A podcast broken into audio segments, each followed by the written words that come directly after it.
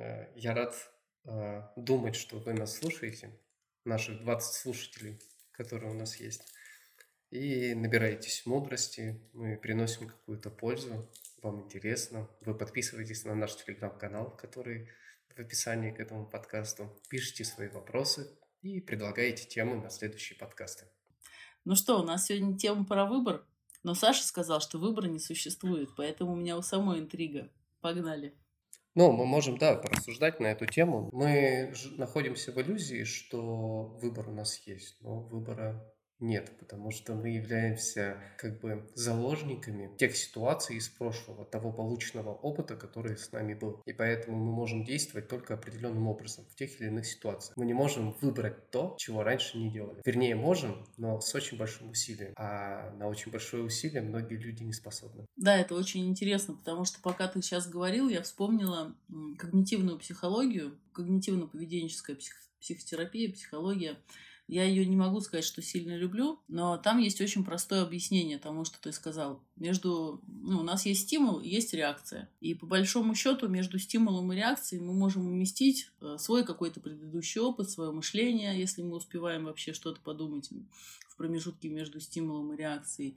Если мы с усилием, действительно с большим усилием и с расширением своего видения можем допускать для себя какие-то абсолютно новые вещи или вообще просто быть открытым к тому, что нам приходит в голову, мы можем отреагировать по-другому. Но чаще всего мы реагируем абсолютно ну, каким-то однообразным способом. Например, там, вдруг включилась сирена в торговом центре, например, да, пожарная. Этот резкий звук, мы такие сморщились, закрыли уши. То есть резкий стимул, звук, наша реакция, закрыть уши, сморщиться, ну, то есть и это что-то неприятное неприятное. Хочу немножко, да, пояснить. Реагировать привычным образом и выбор, они могут существовать вместе. Если в данной ситуации ты осознанно выбираешь именно ту реакцию, как ты ранее реагировал, да, это выбор. Если ты просто реагируешь, то тогда это отсутствие выбора. В этом и заключается действительно такая важная тренировка, то есть э, понимать, что это мой осознанный выбор, или я сейчас среагировал просто так. И именно для этого вообще в разных видах терапии мы начинаем прокачивать э, свое, ну, так называемое наблюдающее эго, наблюдающее я. То есть способность не просто вот э, максимально быстро реагировать как животное, без выбора, а делать вот этот вот такой внутренний, может быть, вдох для того, чтобы выбрать, для того, чтобы подумать в промежутке между стимулом и реакцией. И, блин, черт, это же тоже процесс научения, это тоже рефлекс при любом стимуле начинаешь э, думать, а какая тебе реакцию, а какую тебе реакцию сейчас подставить. И это тоже как бы реакция на стимул. Да, это прикольно. Это такой небольшой читинг, как будто бы, да, ты заменяешь все реакции одной реакцией, осознавать, что происходит и что сейчас именно будет лучше. И потом, когда ты делаешь выбор, что самое интересное, это же должно быть правдоподобно, это театр, ты должен выйти на сцену и отыграть свою реакцию так, чтобы тебе поверили самое еще сложное это самому поверить в свою реакцию, потому что когда мы учимся получать вот этот новый опыт, то есть реагировать по-другому, а, иногда действует правило, я его очень люблю, это самое крутое правило, на мой взгляд, как будто. Делай как будто. Делай как будто ты уже уверен, как будто ты уже знаешь, как будто ты уже себе разрешил там, не знаю, вот, э, разрешил отвечать как-то человеку, которому ты никогда не мог ответить. Отвечай, как будто ты уверен. И это как раз тоже такой театр, но сначала для самого себя, а, а потом это он транслируется для остальных. Если мы начинаем включать вот эту вот так называемую осознанность, ну то есть э, брать небольшую внутреннюю паузу и прислушиваться к себе между стимулом и реакцией, то есть появляется ну, какая-то иллюзия выбора. Во всяком случае, выбора своей реакции. И я думаю, что если мы поделимся какими-то своими такими ну, мыслями, наработками и техниками, то это просто будет максимальная польза для тех людей, кто будет нас слушать. А, давай договоримся таким образом. Одну наработку, технику даешь ты, одну наработку, технику даю какую-то я. Но у меня будет, э, будет тренировка развивать внимательность в повседневной жизни без всяких разных там практик, сосредоточения на дыхании, медитации и прочего. Тогда с тебя первая техника. Первая техника э, это работа на внимательность самим собой. Для этого в повседневной жизни, э, чтобы эту практику проводить, необходимо договориться с самим собой в первую очередь, что мы постараемся быть внимательны к тем чувствам, тем эмоциям, э, к тем мыслям, которые приходят к нам. Приведу пример.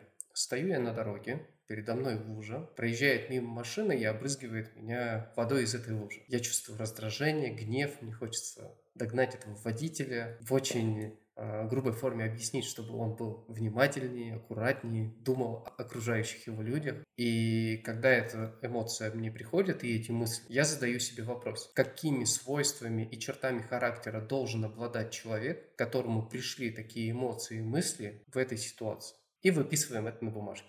Чем чаще мы будем проводить эту работу, тем сильнее будет наша внимательность, а, и тем лучше мы будем понимать самих себя. Кайф.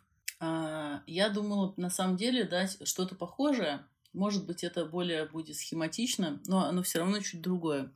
Когда у меня была практика в реабилитационном центре наркологическом, я начала прямо вот усиленно, активно работать, так же, как делали зависимые ребята, когда они выздоравливали.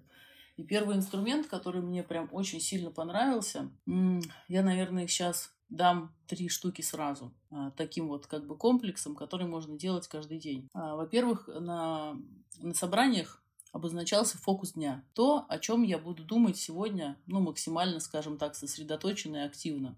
Не подчинять себе, вот, э, не подчинять этой цели все внимание, но в целом э, я буду периодически возвращаться к этой теме, размышлять и накидывать какие-то мысли, можно даже письменно. И вот э, писать фокус дня. То есть, например, что-то, что волнует вот больше всего, да, и причем фокус дня это не какая-то там, например, проблема. То есть э, важно не фокусироваться всегда только на проблемах, иначе это тоже очень сильно будет сужать такое мышление, и будет оно прям черно-белым. То есть я всегда думаю о проблемах, как все это решить. То есть такой загнанный, серьезный человек. Да, например, там Проявление осознанности. Мое проявление осознанности сегодня. Где я проявил осознанность? Это фокус дня. И периодически, например, раз пять возвращаясь к этой мысли, а, можно замечать очень интересные вещи. То есть она в принципе будет повышаться. То есть когда мы начинаем помнить какой-то вот фокус, удерживать его, а, мы начинаем действительно глубже заходить в вот эту тему рефлексии. Мы, кстати, про рефлексию делали подкаст, он у нас есть. Кто не слышал, послушайте. Ну, чтобы было понятнее вообще, что это такое в нашем контексте. Вот. Первое – это писать фокус дня. А, второе – это вот как раз э, вести дневник чувств. Дневник чувств ведется по определенной схеме. То есть э, расчерчивается лист бумаги на несколько колонок. Значит, сейчас э, я скажу, чтобы не ошибиться. Э, первое – это события в настоящем моменте. Например, там я разговариваю с Сашей, веду подкаст. Второе – это мои чувства на сейчас, заинтересованность, да, азарт, например, тепло какое-то, радушие, заинтригованность однозначно и немножко взбудораженности. А потом, какие мысли я при этом испытываю, какие мысли я думаю, да, какие телесные реакции у меня на это вызывают, возникают, это следующая колонка. Какие телесные реакции у меня на это возникают. У меня следующая колонка идет, да, там, например, я чувствую, что я подалась вперед, чуть сутулила спину и так притопываю ногой. А, и как я на это отреагировала? Пример с подкастом, он такой, он очень легкий, потому что это просто как бы здесь и сейчас что-то происходящее. Но а, этот дневник, он ведется ну, вот на протяжении всего дня, а можно его вести, например, в конце дня, записывать какие-то эмоционально значимые события. Например, я вела подкаст, у меня было то-то, то-то, то-то, что в итоге? Я довольна собой, да, я, э, я сделала то, что запланировала, я чувствую удовлетворение. И таким образом вы будете наблюдать за тем, что с вами происходит, каким образом вы реагируете. И, например, если это касалось бы какого-то конфликта, то может быть, да, что в итоге, как я отреагировала. А, может быть, я не смогла ответить в этом конфликте. Может быть, я проглотила свои чувства, да, там, например, злилась, а в итоге там сказала, ай, да ладно, все окей. И вот через этот дневник можно офигенно наблюдать за тем, как разворачивается реакция. То есть, что происходило, какие при этом были чувства, мысли, как себя ощущало тело и что я сделала в итоге. И так можно э, в огромном количестве случаев увидеть, как мы врем себе. Где нам было неприятно, а в итоге отреагировали мы такие, ай, да ладно, все нормально, классный разговор был. И это тоже будет давать возможность выбора. Метод номер два. Значит, э, тоже связан с дневником, но работа с ним несколько другая. Для того, чтобы у нас был выбор, нам нужно стать, как я говорил ранее, достаточно внимательным и отслеживать те моменты, когда у нас есть выбор, и, а когда у нас его нет. Когда мы действуем на автомате, когда мы можем эту автоматическую реакцию остановить и подставить туда другую. Для этого нужна внимательность, ее нужно развивать. И вот второй метод а, – это вести дневник, трекер. А, кстати, возможно, скоро появится приложение, потому что один мой товарищ хочет очень подобное приложение разработать для того, чтобы искать людей, которые достаточно внимательны. Для того, чтобы эту методику применить, нам нужен просто ну, тетрадка или какой-то блокнот и сконцентрироваться на каком-то конкретном деле, на каком-то рабочем процессе, на чтении книги, на игре на гитаре, на вязании какой-то там, я не знаю, блузки или чего-то еще. И в обычной жизни, когда наша внимательность на практически нуле, когда мы читаем книгу, смотрим какое-то кино, а, не знаю, делаем какую-то работу, нам приходят мысли голову, всякие разные. Мы отвлекаемся. И в этот дневник нужно просто записывать, на что мы отвлеклись. Не нужно с этим ничего делать в дальнейшем. Просто постоянно записывать, записывать, записывать. И таким образом будет развиваться внимание. Со временем вы самостоятельно уже перестанете отвлекаться на эти всякие идеи, мысли, образы, потому что будете видеть, что цель, которую вы перед собой сейчас поставили, сильно важнее. Общение с человеком, пришел на собеседование, смотришь фильм с друзьями, я не знаю, все что угодно. А ты вместо этого летаешь в облаках, например, и думаешь о чем-то непонятно чем. И вот когда эти вещи записываешь, и, а самое главное, отлавливаешь эти моменты, внимательность прокатит. Класс, я сейчас просто прям погрузилась, мне кажется, в этот метод и начала ну, его применять так у себя в голове. Интересно. Ну что ж, метод номер три. Когда мы начинаем э, развивать, скажем так, пространство выбора и вообще задумываться о том, а какой мог бы быть выбор или какой может быть выбор, тут очень важно нарабатывать, скажем так, возможные сценарии этого выбора.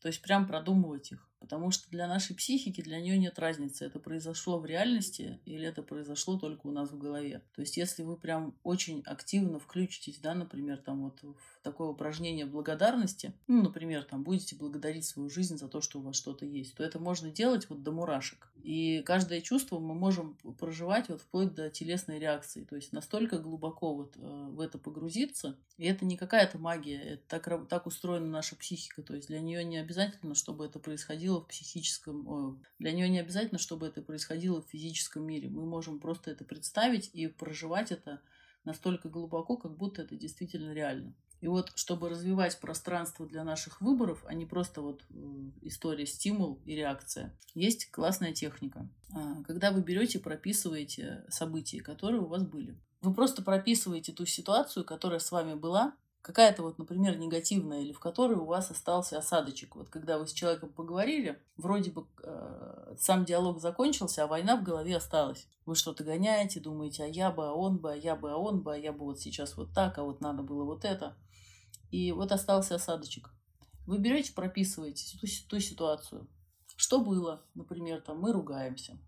А, как я отреагировал, что я почувствовал, да, может быть, по той же схеме дневника чувств. Но потом Э, через тире, прописывается альтернативная реакция. Как бы я отреагировал? Кого бы я мог позвать на помощь, например? Там, э, какими дополнительными знаниями я бы мог себе помочь? Там, как бы я мог поступить в этом моменте? Что-то абсолютно другое. Вот, что-то, что первое приходит в голову. Э, что-то, чтобы поменять привычный ход событий. И вот если взять разные детские ситуации или те ситуации, в которых вы как-то поступили вот э, тем образом, который вам не очень понравился, и вы поняли, что, блин, я просто отреагировал. Отреагировал без выбора, вот так вот, на, на рефлексах, на эмоциях. И взять и прописать вот эти вот сценарии, как бы это было в альтернативной версии, э, и можно даже несколько сценариев прописывать каждой ситуации, то это уже будет расширять пространство вариантов и запускать такой процесс обдумывания. М, то есть э, можно было бы еще как-то по-другому. Но только очень важно здесь сконцентрироваться не на сожалении о том, что, блин, как жаль, что я вот тогда так сделал, а не вот так.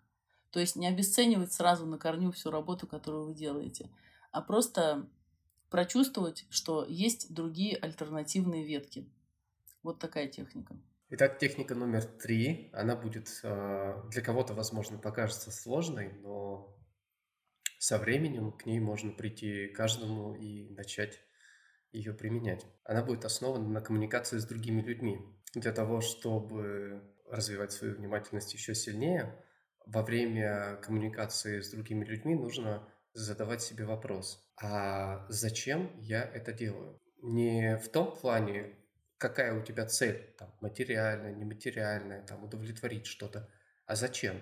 А, например, я сейчас разговариваю, чтобы передать информацию. Я сейчас разговариваю для того, чтобы кого-то наказать. Я сейчас вступаю в коммуникацию, чтобы кого-то похвалить. Я вступаю в коммуникацию, чтобы, чтобы меня признали. Мои какие-то заслуги, достижения. И когда вы будете задавать себе этот вопрос, вы увидите, как ваша манера разговаривать, как движение вашего тела будет подстраиваться под цель само по себе. И со временем вы сможете просто подумать о том, даже ни с кем не коммуницируя, а какое чувство у меня будет внутреннее, когда я захочу поделиться, например, секретом. И вы сможете почувствовать, как это внутри ощущается, когда вы делитесь секретом. И таким образом в дальнейшем вы сможете четко понимать, зачем вы общаетесь, и не перепрыгивать с цели на цель. Коммуникация с людьми бывает разная, и люди на той стороне иногда пытаются выбить нас из колеи, переключить наше внимание на что, раздражать нас как-то, провоцировать, еще что-то. Но когда вы помните о своей цели, вы не будете менять э, манеру поведения и будете следовать именно своей цели. Класс, я сейчас проживала прям эту методику, и я подумала, интересно, какие бы у меня были чувства и ощущения, если бы я делилась секретом. И у меня пришло такое светлое ощущение, знаешь, такое классное, прям наполненное, как будто я дарю подарок.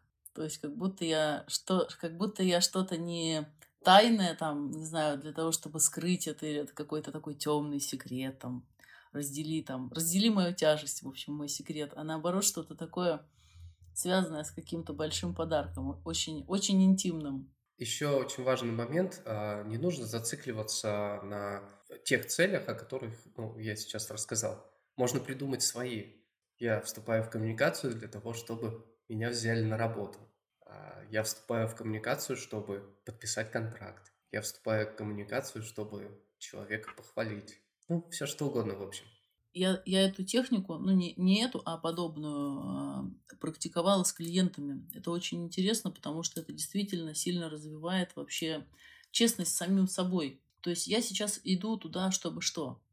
А, например, кто-то говорит, ну, я иду просто вот э, там познакомился с человеком там на Тиндере, я, я с ним иду просто вот поболтать. Но что ты ожидаешь от этой встречи? Ты идешь э, ну, просто поболтать, ты идешь поесть, ты идешь, чтобы получить секс в конце этого свидания.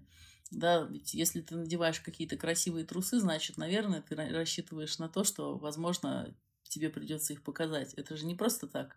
Поэтому вот эта техника, она очень кру- круто развивает вообще понимание того, э, зачем я это делаю, чтобы не врать себе в первую очередь. Потому что когда врешь себе, э, окружающие видят фальш. Это вот очень классное замечание, потому что когда мы врем себе и не разрешаем себе, скорее всего, из-за каких-то страхов, э, ну, страх, например, да, того, что вот в конце этого свидания секс не случится, меня обломают. Мы себе не даем возможности даже заявить о своем желании. А, соответственно, там нет никакого выбора. То есть, когда мы заявляем о желании, у нас может быть выбор, да, э, это будет или это не будет. Но во всяком случае мы потом, скажем так, можем выбирать реакцию, да, можем выбирать дальнейшее развитие событий. То есть у нас есть приоритетная какая-то линия, да, и все остальные вероятности.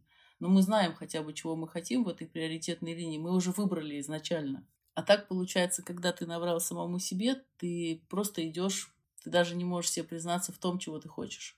Просто идешь в никуда. И вот у меня вот эта ситуация, кстати, я могу еще пример интересный привести. На ней же, раз уж мы ее раскатываем тут по полной. Допустим, у тебя цель затащить э, девушку в постель на первом свидании. Но при этом ты такой, типа, всем вокруг, ну, ей и себе в смысле, Э, говоришь, что да я только поговорить пришел, посмотреть, познакомиться с интересным человеком. А, и в этот момент каждый раз тебя будут задавать прямой вопрос, или почти прямой. А ты что это вообще тут собираешься сделать? И когда ты говоришь, э, да я просто поговорить, не парься, то ты откатываешься на старт. То есть, ну, ты не продвигаешься к своей итоговой цели, а потому что ты боишься. Ты боишься, потому что у тебя был какой-то негативный опыт, потому что тебя так научили родители или вообще не учили, потому что ты так видел в каком-то кино, сериале, неважно, откуда у тебя этот опыт, но выбора у тебя нет. Ты поступаешь вот так. И это опять подтверждает вот эту схему, когда есть стимул и есть реакция. То есть ты не успел между стимулом и реакцией да, э, исходить из своих реальных целей. Вот сделать этот вдох, набраться, можно сказать, смелости, да, в этой ситуации, вот про секс на первом свидании, и сказать, да, ты знаешь, я бы с удовольствием с тобой переспал, ты мне нравишься. Как там, как будет непонятно, но, конечно, да, ты мне нравишься. И это сто процентов бы приблизило к какому-то абсолютно другому развитию событий, и, возможно, этот секс бы случился, вероятность резко бы возросла. И тут можно еще подойти к этому вопросу с точки зрения конструктивной агрессии. То есть, когда мы себе даем возможность, скажем так, между этим стимулом и реакцией э, осознавать какие-то вещи, мы направляем свою энергию по адресу. А наша агрессия это не про ругань, не про, не про конфликт, это просто энергия. Это просто определенный поток энергии, который мы направляем на изменение пространства. Говоря «да», например, да, там, или говоря «нет».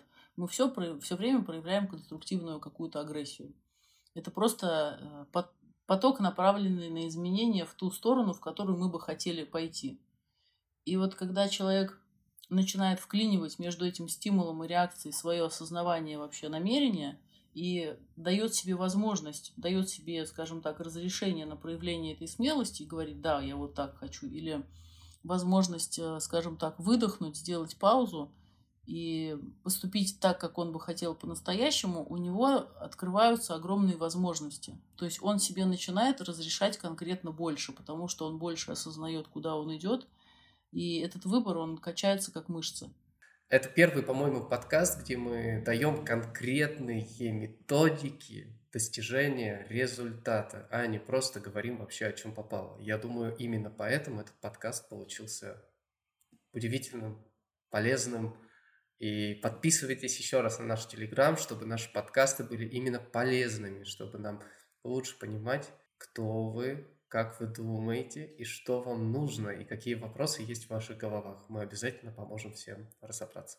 Да, этот подкаст мне нравится, потому что он достаточно короткий, он очень по делу, и мы дали возможность сначала познакомиться с собой для того, чтобы наработать какое-то доверие не в кредит, когда ты просто подписываешься на какой-то подкаст и начинаешь там просто верить человеку, который там что-то вещает. Мы познакомились, мы немножко раскрыли себя, а, дали каких-то своих жизненных ситуаций, точку зрения, видения. И те люди, кто уже на нас подписался, они нас чуть-чуть плюс-минус знают. И было бы очень круто, если бы вы воспользовались телеграм-каналом и написали, о чем бы вам хотелось поговорить и на какую тему получить техники. Это дало бы нам вообще возможность быть еще более полезными для вас, а соответственно и для себя тоже, потому что это же это желание, это наш выбор. Сегодня мы говорили про выбор. Да, всем спасибо и до новых встреч.